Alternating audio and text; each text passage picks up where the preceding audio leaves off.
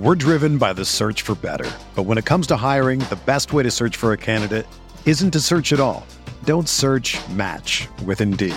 Indeed is your matching and hiring platform with over 350 million global monthly visitors, according to Indeed data, and a matching engine that helps you find quality candidates fast. Ditch the busy work. Use Indeed for scheduling, screening, and messaging so you can connect with candidates faster. Leveraging over 140 million qualifications and preferences every day, Indeed's matching engine is constantly learning from your preferences, so the more you use Indeed, the better it gets.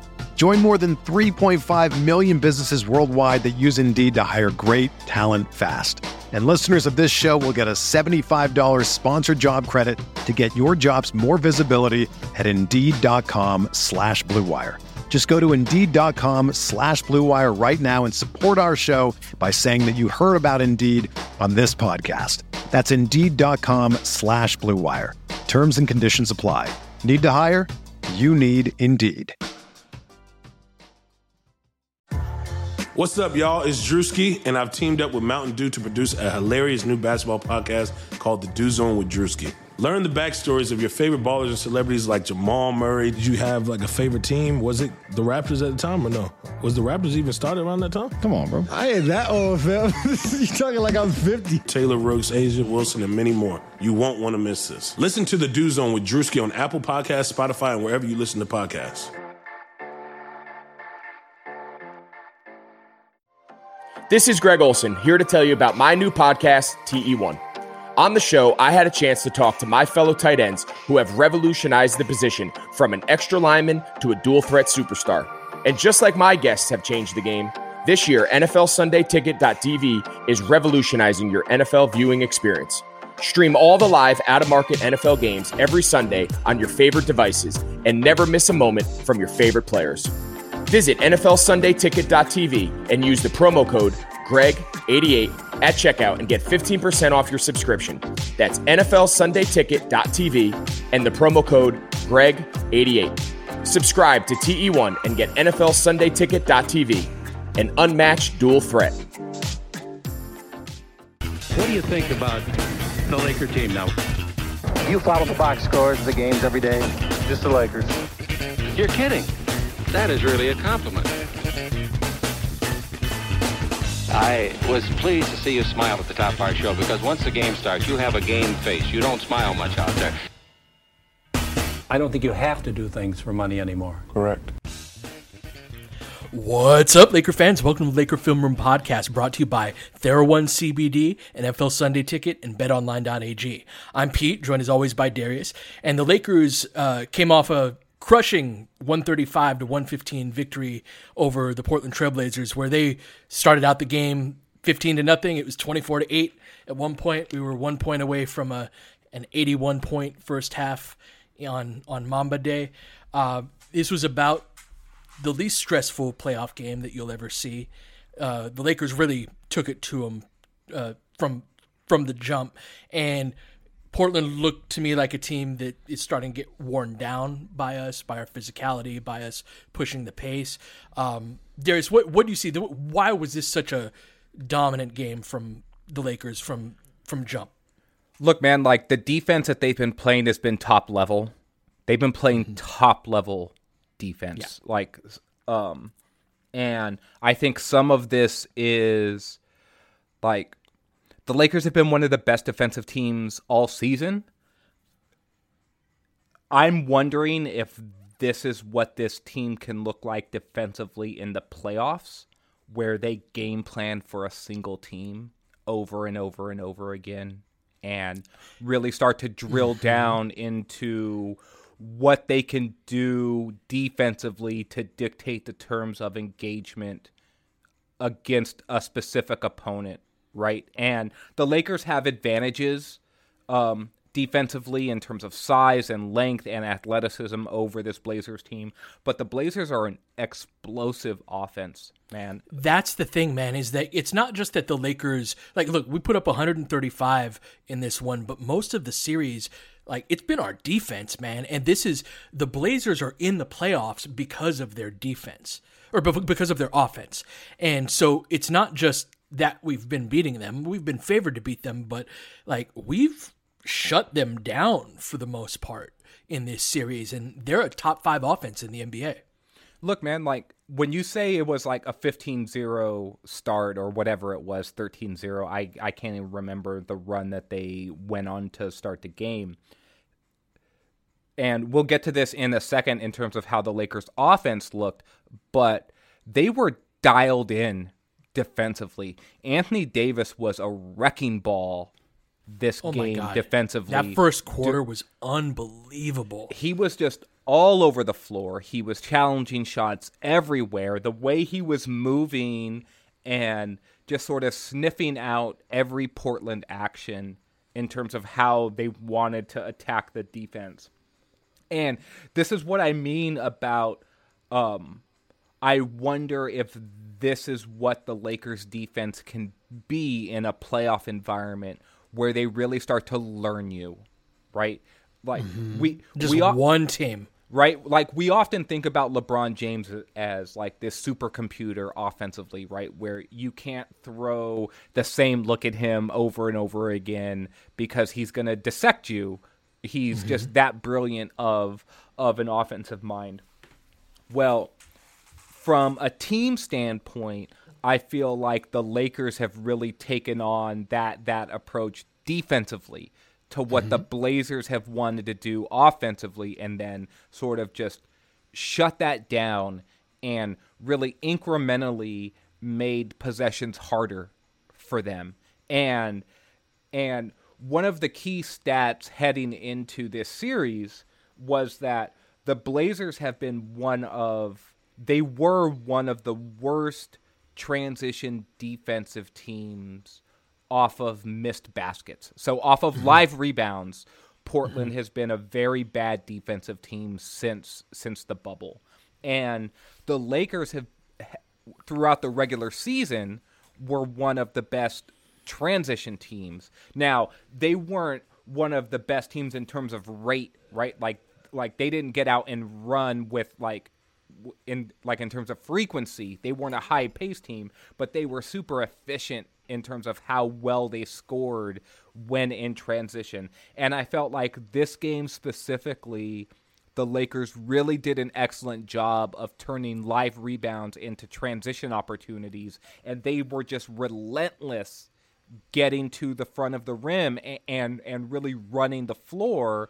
And a lot of credit goes to LeBron for that. He mm-hmm. was really hunting transition possessions as as as often as possible and it's been clear now over these three straight wins that Vogel has been in his big man like the ears of of his big men run the floor, run the floor, run the floor, push the tempo against these guys. They cannot keep up with you in transition. You're going to get easy baskets and that's how it's going going to work. And and what was what what made that doubly effective this game is that now the outside shots were starting to fall too. Right. And so Portland was super spread out defensively and the Lakers were then able to just pummel them, right? Because their mm-hmm. defense was was putting the clamps on them and then they were turning live rebounds into open court chances against the non-set set defense and they were getting sh- and they were scoring from all three levels of the floor and Portland had no answers for them. Yeah, it speaks to the composition of the roster. I- I think there's a good argument to be made that this Lakers team is the most athletic team in the league.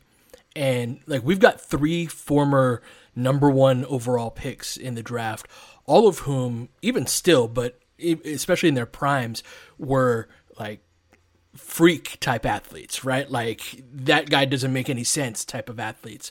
And we've got three of those guys in our front court, along with at least speed on the perimeter. And if not speed, guy like Danny's very big and strong for a guard. But just like the physical components of the game, that's been something that struck me all season long.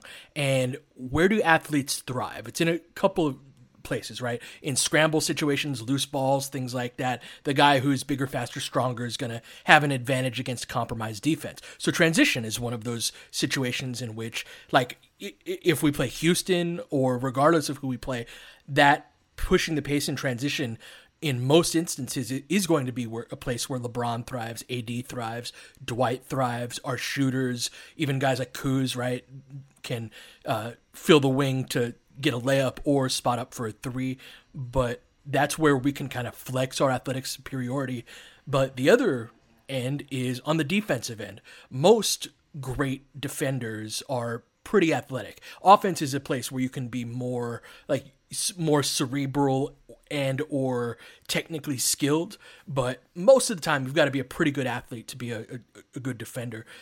The we so we've got that in abundance, and I have been struck by how well prepared this team was, as has been defensively for this team. I've wondered a lot from a coaching perspective uh, what those several months off what you could do with that, right? That's a super. I remember when I coached in in high school, one of the things once the season started, I would always be like, "Oh, I wish we had like some time to practice, or I wish I had a couple more days to watch tape before we've got our next game, right?" And the NBA's got a much, you know, more frequent, higher frequency in terms of games, and so having the ability to have a few months off, I've wondered that since the beginning of.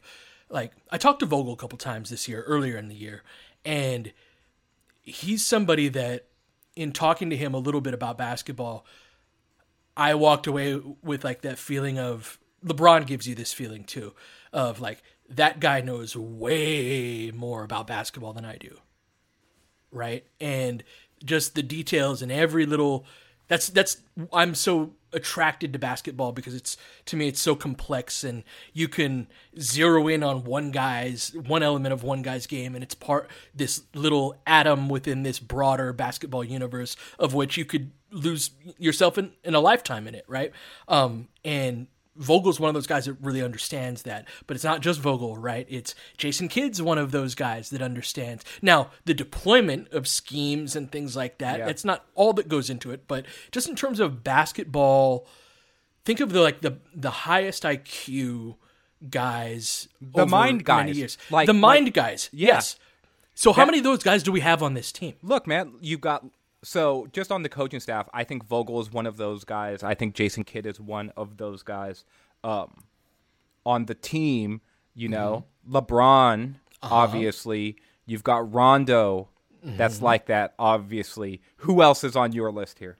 Uh, Danny Green. Danny Yeah. Green's a gr- great defender. Alex Caruso is a brilliant basketball player, like in terms of just understanding how it all works. Jared Dudley is a guy who's not going to play that much, but he really understands how it's supposed to go, what it's supposed to be. Even Anthony Davis, much more so on the defensive end, but Anthony yes. Davis is a brilliant defender. Oh, Dwight, Howard too. We Dwight talked about this the last pod. Dwight Howard is a brilliant defender. So you're it's I've been thinking more and more about the composition of this team and how these first few games have gone. And I don't know how, you know, things are going to go in the next round and hopefully beyond, but you've got a supreme degree of athleticism in the front court especially with months to prepare with a lot of great basketball minds in an environment where there's really not much to do but play basketball. Yeah. And what we saw tonight was the version of this team where they're hitting jump shots too. Yeah. And the game was over by halftime. The game It was over by halftime against a team that like is probably closer to like a five six seed with Nurkic and Dame went out in the second half and so did AD. AD uh, says that he's fine that he'll he'll be fine for the next game. Uh, we'll see about Dame. He had an MRI, but I mean they had Dame in that first half. Like they we looked two or three tiers better than the Blazers did. so coming into the series, you and I had talked about sort of would the starters be able to hold their own, right? And sort of tread water before mm-hmm. you get deeper into the game where we where we both felt that LeBron led bench units and AD led bench units should be able to make hay against sort of a diminished and not as deep Portland team, right? Mm-hmm. Let me read you some stats from the starting lineup this mm-hmm. game, right? So they only played nine minutes. Uh huh. Because AD went out early in the third. Yeah. Yes. Offensive rating 173.7. Defensive rating 42.1.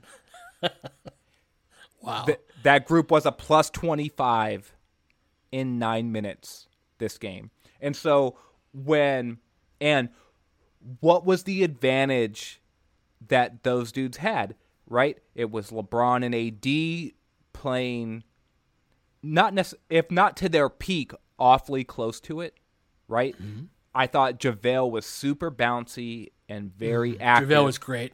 Had right? four blocks. Yeah. and, and then and then Danny Green and KCP were making their jumpers. They were locked in defensively, and everyone was basically playing, if not at the best version of themselves, like approaching that right. Mm-hmm. And they destroyed the Blazers. yeah. Like that was it. That was the game, right? The Lakers win by 20. Their starters were plus 25 in 9 minutes. Right. That's the game. There's really mm-hmm. nothing else to discuss and and it sort of shows when you're talking about like that the Lakers looked, you know, 3 or 4 levels above the Blazers team. It it started right out of the gate with the mm-hmm. starting lineup, the lineup that looked awful just mm-hmm. 3 games ago in game 1, right? Mm-hmm. Now basically didn't just put the Blazers on their heels, they shoved them right out of the ring. Right? They blew them out. It was fifteen nothing.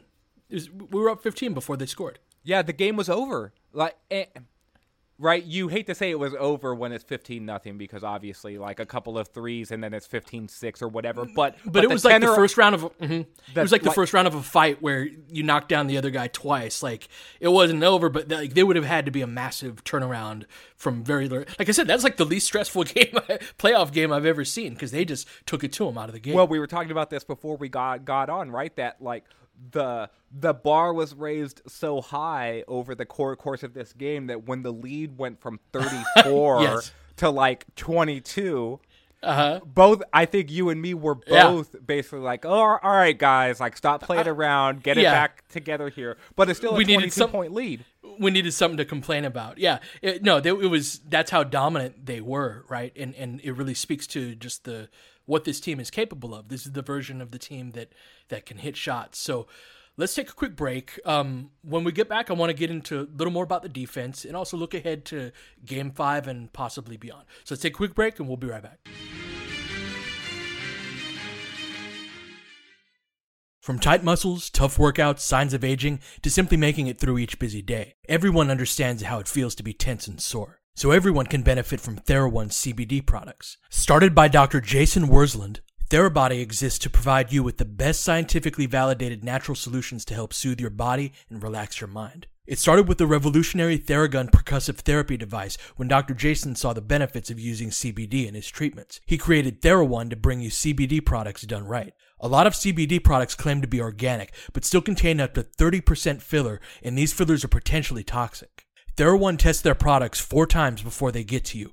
Every product is USDA certified organic, grown in the USA, and their CBD extracts are the highest quality available anywhere. Use TheraOne's warming lotion in your morning routine, the cooling lotion or massage oil to recover, body balm for targeted relief, and sleep tincture to drift into a deep night's sleep. And now, through Labor Day, Monday, September 7th, TheraOne is offering our listeners a buy one, get one free for all TheraOne products. But you've got to go to theragun.com slash bluewire. That's T-H-E-R-A-G-U-N dot com backslash bluewire. If you don't love what you get from TheraOne, send it back for a full refund within 30 days of purchase. This is not something that TheraOne is likely to do again. Buy one, get one free at theragun.com slash bluewire, but only until Labor Day. Go right now to theragun.com slash bluewire. Sundays are coming back with the NFL. With NFLSundayTicket.tv, you can stream every live, out-of-market NFL game every Sunday afternoon on your favorite devices. Plus Red Zone and DirecTV Fantasy Zone channels never miss your favorite teams and favorite players. No matter where you live, NFLSundayTicket.tv is your key to the most glorious Sundays ever. Use promo code BLUEWIRE at checkout to get 15% off your subscription.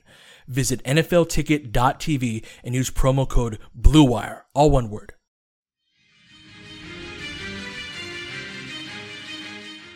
So I just want to touch a little more before we move ahead on the defense because that's where I'm especially taken aback by this team because it's through four games. you remember how everybody was talking about Portland before the series started, right? And the one place they are like, look, if we had won game two, 128 to 120, and game three was a similar type of story, it'd be like, all right, like we should score against Portland. Portland is a bad defensive team, not just for the bubble or for the playoffs, but they're like a bottom five in terms of defensive rating in the NBA. So if we were winning shootouts against them, that would be nice. You know, we'd have LeBron's averaging 38 per game and AD's at 36 or something like that, and that'd be super fun to talk about. But it's the the defense they have extinguished Portland's offense. And I've been thinking about how they do that. I don't want to be quite so zoomed in on the technicalities in this, but with the point I was making earlier about them being very prepared and great athletes, when great athletes are very well prepared, it's almost, I feel like we've got five and a half defenders on the court at all times.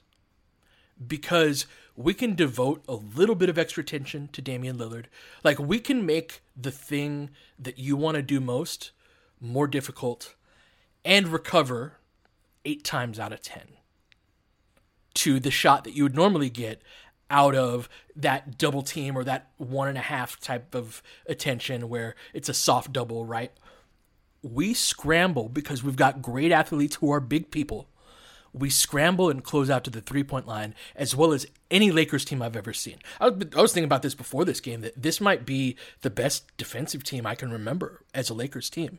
Now, they've got to do this at higher levels of basketball for them to like earn that mantle, but they're right up there. This is probably the best defensive team defensive season I've seen out of a player in, in purple and gold with AD, and just as a team, they've been absolutely spectacular. Uh, what, what, like, kind of how, from your perspective, how the hell are we doing this to a top five offense? You know, I think that they're keyed in on who is important and who is not, right? And and, and so I love that so what I mean by that too is when you talk about having like five and a half defenders, the way you mm-hmm. actually do that is not because you actually have more guys out there. It's because on offense, you're treating certain players as though they can't hurt you or the or the makeup of or the composition of the opponents that that you're facing allow you to tilt your defense in a very specific way in order to then pay more attention to the guys who can hurt you right mm-hmm. and so portland has been playing for the last two games and they changed this up in the second half of of game 4 but they were playing two bigs right with Nurkic and Whiteside and then they were playing Carmelo and CJ and Dame. Well, mm-hmm. playing two bigs like that against this Lakers team has allowed the Lakers bigs to really show extra help towards Dame and CJ while not having to recover all the way out to the arc to players who can hurt you, right? And so mm-hmm. already based off of personnel, the Blazers are sort of shrinking the court against themselves, right? And mm-hmm. and when you have the type of rangy athletes that the Lakers have, especially in their front court, you're playing into their hands that way, right? And then the fact that Carmelo and the Lakers are treating Carmelo as a threat, but he's clearly looked at as a notch or two below Dame and CJ, right? And so mm-hmm. the Lakers are keying in on Dame and CJ to such a high level. And then they're doing it not only at the point point of attack with very smart guards, but with their athleticism and length from their big men. And Dame and CJ are not the biggest guys, right? They're not right. Paul George and Kawhi Leonard size. Mm-hmm. They are, you know, they're not even Alex Caruso size. Right? Mm-hmm. These guys are six two, six three. CJ might be listed at six four. That feels generous based off of how, like, the style of game that he plays, right? Mm-hmm. Which is very low, will will low to the ground. CJ almost always looks like he's playing in a crouch, so he doesn't even play to his size necessarily. So, so much of what the Lakers are doing is is pressuring at the point of attack and then challenging shots up high against players who are not as big as them. And that's to me what makes it seem like they are just everywhere against this team. And they're smart enough that they understand their rotations and they're executing them in such a precise and fundamental way that this game was ridiculous in terms of the closeouts, man. Like, I probably counted, I don't know, 8, 10, 12 ridiculously good under control closeouts that Yeah. the Lakers made this game that were just on point, on time, and Portland really had nowhere to go with that. They literally had to go into their next next option. But I'm interested. You're saying that like, oh well, you don't want to necessarily get into the schematics of it all, but but are you seeing something specific schematically that the Lakers are doing, or is it really just, hey, we've got smart run and jump athletes who have more size than you, and this is like this is how it goes.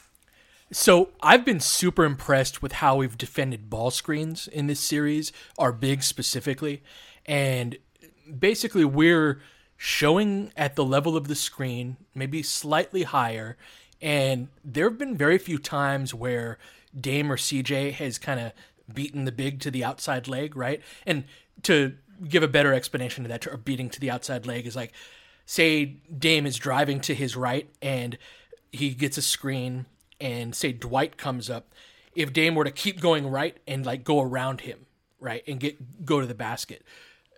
Guys like Dwight, even JaVale have been very impressed with JaVale's ball screen defense in this series. Uh, and then Dame is going to give it up to the pop guy and uh, so to the big, right? The, the guy who set the screen, who's either going to pop to the three point line or on the short roll. So he's going to roll to the basket, but not all the way and then our rotations from there like the guy who's supposed to pick him up is doing his job perfectly there's somebody else who's in, responsible for two until the big who is helping on the ball screen dwight or javale usually ad as well is in this mix can recover to where they're at and so we're recovering super quickly the the windows of opportunity are still there for the other team to score, but they're shorter than they are with other teams. For a couple of reasons is the speed with which our bigs can recover, like AD especially, but also Dwight and even JaVale, they are they are quick, they're fast for their size, right? And so they get back when they're really locked in, they get back quicker. And then if it's a, a skip pass to a three point shooter, you've got a six nine guy like Kyle Kuzma flying at you, or you've got Anthony Davis flying at you. So the time in which that shooter is open is reduced. He is open for a shorter period of time. Now that may be the difference of a tenth of a second or two tenths of a second, but in something that's that usually happens over the course of a second and a half, that makes a big difference. And so we're not doing we're not doing anything fancy, right? It's not we're not reinventing the wheel with what we're doing on defense, but we are executing what is a good game plan, like a said before the series in our preview, take away Dame's pull up jumper. How many times have we seen Dame come off of a ball screen and hit a three? Not nearly as often as we saw in the seeding games, not nearly as often as he's capable of. We've really done a good job of limiting that. I think he only shot two threes in this game before he went out in the third quarter. So that ability to take away that main thing that you do, and I love the point that you made about understanding who matters and who doesn't, and you know, gearing your defense toward like the the game plan makes sense. Everybody's on the same page, and you've got these supreme athletes who are many of whom are brilliant in their own right. executing it, it's like this is a dominant defense, man. This is a I, I really want to put in perspective this whole series as it's it's easy to be because like in game one we were frustrated because we couldn't hit a damn three. Game three we were frustrated because we were throwing the ball over the place and could have hit a damn free throw. That's obscured the fact that it's four games. They scored 115 tonight, but half the game was garbage time. And the time that matters, we dominated this game on the defensive end too. That's four straight games against a really good offense, a top five NBA offense, where we have just shut it down. Now, looking ahead to Houston or OKC, who tied the series with Houston today, they're going to present different challenges. But what I see is if we've got a game plan and everybody's on the same page for each series that we go into, if it's as good as it was for this one, we're going to be a really tough team to beat because as frustrating as our offense can be, if we're a dominant defense, like in the argument for best defense left in the playoffs, and we've got LeBron James and Anthony Davis, it, it, it's a good combination, man. And I'm I'm really excited about where things can go from here. No, man, it, and that idea of preparation and game plan, I think, is super important when sort of looking forward to Game Five, right? And so game five is a closeout game. Closeout games are hard typically. Um, I think the Lakers have sort of exerted their will in in a way where if they come with the requisite level of effort and intensity and focus, they should be fine. But I do think it's important that they win game 5. I think it's important because just like you just mentioned, OKC and Houston are now tied at 2 2. They're going to play every other day. So as we record this, it's Monday. They will play again on Wednesday, just like the Lakers will. And then they'll at least play again on Friday. That means that the earliest the Lakers' second round series could start if they could win game five is Sunday, right? And so if the Lakers are able to close out Portland on Wednesday, they would then get Thursday, Friday, and Saturday to really prepare mm-hmm. for their next opponent. They could go through practices and walkthroughs. They could really drill down in tape and they could start to really get a better handle on who their opponent is going to be. And for a team that clearly thrives off of their preparation and could and I think if AD is dealing with back spasms and who knows you're really trying to get Rajon Rondo back, right? Who's also been banged up. Any extra time I feel like is going to be a benefit to this team. So I'm very like on some levels, recapping what happened in game four isn't even really like worth our time, right? Like we spent a good 15 minutes talk well, sure. we're talking about the the well the first part of of this pod, but I'm much more interested in how are they going to look in game 5? And some of this is going to depend on Dame too, right? But Sure. But can they put this team away because they've clearly shown that they're the superior team now. We thought that after the last game, and this game only enhanced that idea more. Right. Yeah, and I, I think that I think they will. Um, we'll see, but this is a.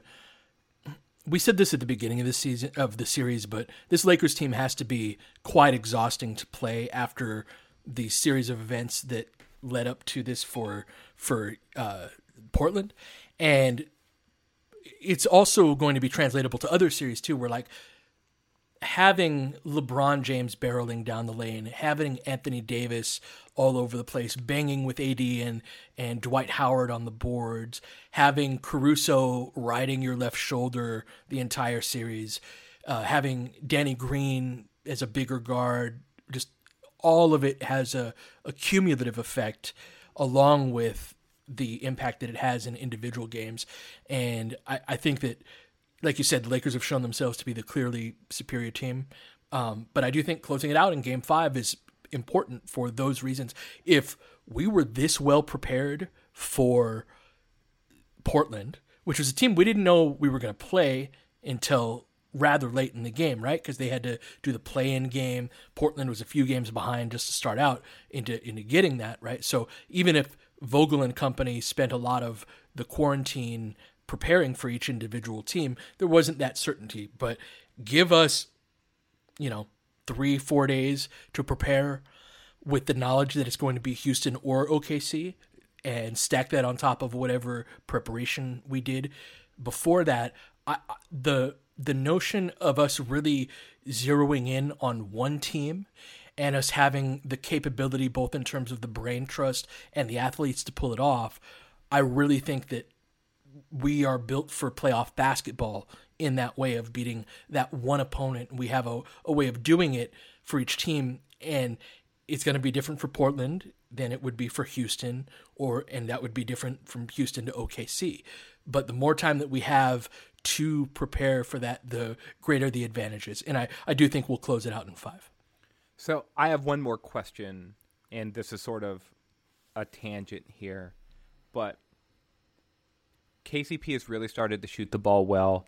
Danny Green found He's his his he found his jumper this game, but he's even been shooting I feel like with more confidence in general, right? Like the last couple of games do you think that some of the offensive success that the Lakers have had the last couple of games is that just Portland being a bad defense or are you or do you lean to- more towards the Lakers are starting to get more comfortable and figure some things out or somewhere in between for you? Uh, I think it's like 60% bad defense by Portland, 40% good stuff from us. Now, the one thing I will say is we are running more pick and pop with AD than we have at any other point. We've posted him up less in the last couple of games. And I think like AD is 11 for 13 on his mid range jumpers in the last two games from most of those are coming from little pick and pops with Caruso, with LeBron. Teams are going to show at the level of the ball or blitz on LeBron, similarly to how they, you know they do on Dame, although for different reasons. And AD is just just eating in those, and um, that's one thing I've liked is that. that like the biggest difference between a Portland series and a Houston series, and if we get there, if, if Houston makes it, um, if we get there, we'll get deeper into this. But the nature of the bigs, right? Nurkic and Whiteside are very different than anything that the Houston Rockets do on their in their four or fives. But AD is the type of guy where he should have an advantage in whatever situation, right? He's either going to be too big for you or he's going to be too skilled and quick for you. Well, he's too skilled and quick for Whiteside and Nurkic he's too big for PJ Tucker, Robert Covington, and whomever else. Now, the ways in which we go about attacking that, if we're throwing the ball 17 feet away, I'm going to be upset about that. That plays right into Houston's, you know, uh, Houston's strength. But what I've seen, just seeing more of that, taking what the defense is giving you and using AD's natural mismatch no matter what, that from offensively, that's been the biggest thing. And then just hitting shots, like in LeBron, LeBron turning into a scorer. LeBron being more aggressive as a scorer is is another aspect of that. I think LeBron as a scorer will be huge in a potential Houston series. I believe less so against OKC. I think that's more of a AD series. I think that's more of a similar series to this one. But um, but yeah, I, that, those are the biggest differences. Do you see anything else along those lines? No, I think that if there's one thing that that I would say is that the Lakers really have been this defense first team all season, and it sort of fueled their offense um, in a multitude of ways. A, we talked about this earlier because it does allow them to get out in transition and and sort of get easier baskets. But B, I do think that they do sort of play themselves into a rhythm and that when they're as dialed in defensively as they've been against the Blazers, that focus does start to carry over more into what they're doing offensively. And to me, it's not it's not a coincidence that their shooting has started to come around in games 3 and games 4 when their defense has really picked it up a couple of levels more, right? Sure. Because I think you you know, you and I are not NBA caliber players, but I think that you and I would both understand that this is true for any basketball player. Get yourself some easy baskets and and really sort of start to feel the game out and other stuff just starts to come easier for you. You start Absolutely. to play in more of a rhythm and and that flow sort of builds on on itself. And so if there's one thing that I think has been different the longer the series has gone is that game 1 really did seem like a carryover from what the bubble was like. And if you remember game 1 was one of the Blazers most prolific game 1 quarter 1 was one of the Blazers' most prolific offensive quarters that they've had. A lot of that was driven by free throws, but I think they put up like 36 points that quarter. And they really did find ways to attack the Lakers defense. Ever since then, it really has been the Lakers defense that has been dictating the terms to the Blazers offense. And make no mistake, I do I, I just don't think it's a coincidence that as the Lakers have exerted their will more and more defensively, they've started to find their stride more and more offensively. Yeah, I mean it, it's uh but the defense like it was pretty good in game 1 too, right? It and was. It gives us such a high floor that I don't think we've seen the last of our shooters struggling in a series or in a game. Uh, that's going to come and go, but we're going to be highly competitive, even when we're shooting really poorly. And tonight we got a taste of what it looks like when those shots are falling. So uh, very encouraging. Uh, Lakers take a 3-1 lead behind a 135 to 115 victory. Let's uh, hopefully close this out on Wednesday. But until then, you've been listening to Laker Film Room Podcast. We will catch you guys next time. The Angels got it in low to McHale. McHale wants to turn. He's double team. Just pass out in front. Broken up by Worthy. Tip to Magic. Worthy dies on his belly. Magic scores. There's Magic got it. Magic fires. It's good. The Lakers win the game. The Lakers win the game. Campbell in and out. The ball is tipped and it's saved. Three seconds left. Here's Van Exel. This is for the win. He got it. Kobe Bryant, 48 points, 16 rebounds. An amazing performance by Kobe.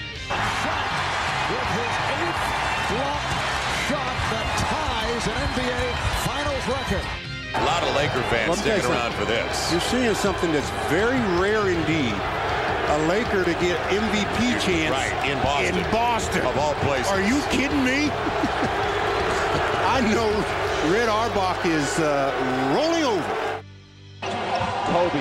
Hard to believe. Are you kidding me? Unreal. Are you kidding me? How strong was that? A triple on a fall away in the corner with a shot knocked down. Lakers by three. Ryan spinning in the lane. Back for Gasol. Pretty pass. And it's back to a three-point game. And the critical part was Pietrus jogging back. Didn't bounce the floor. It's a two-for-one situation. Kobe Bryant picked up by Bell. There's the move. Two, one, miss it. Bryant. Unbelievable. Bryant. Yes. And then with a little tap to Alvin Gentry.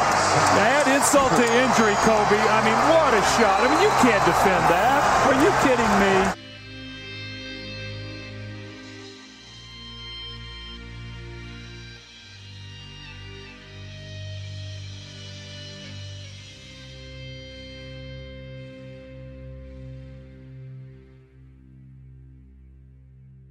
The NBA and NHL are playing for gold, and our partners at BetOnline have you covered. Get in on all the action, including a new NBA bracket contest with plenty of chances to win.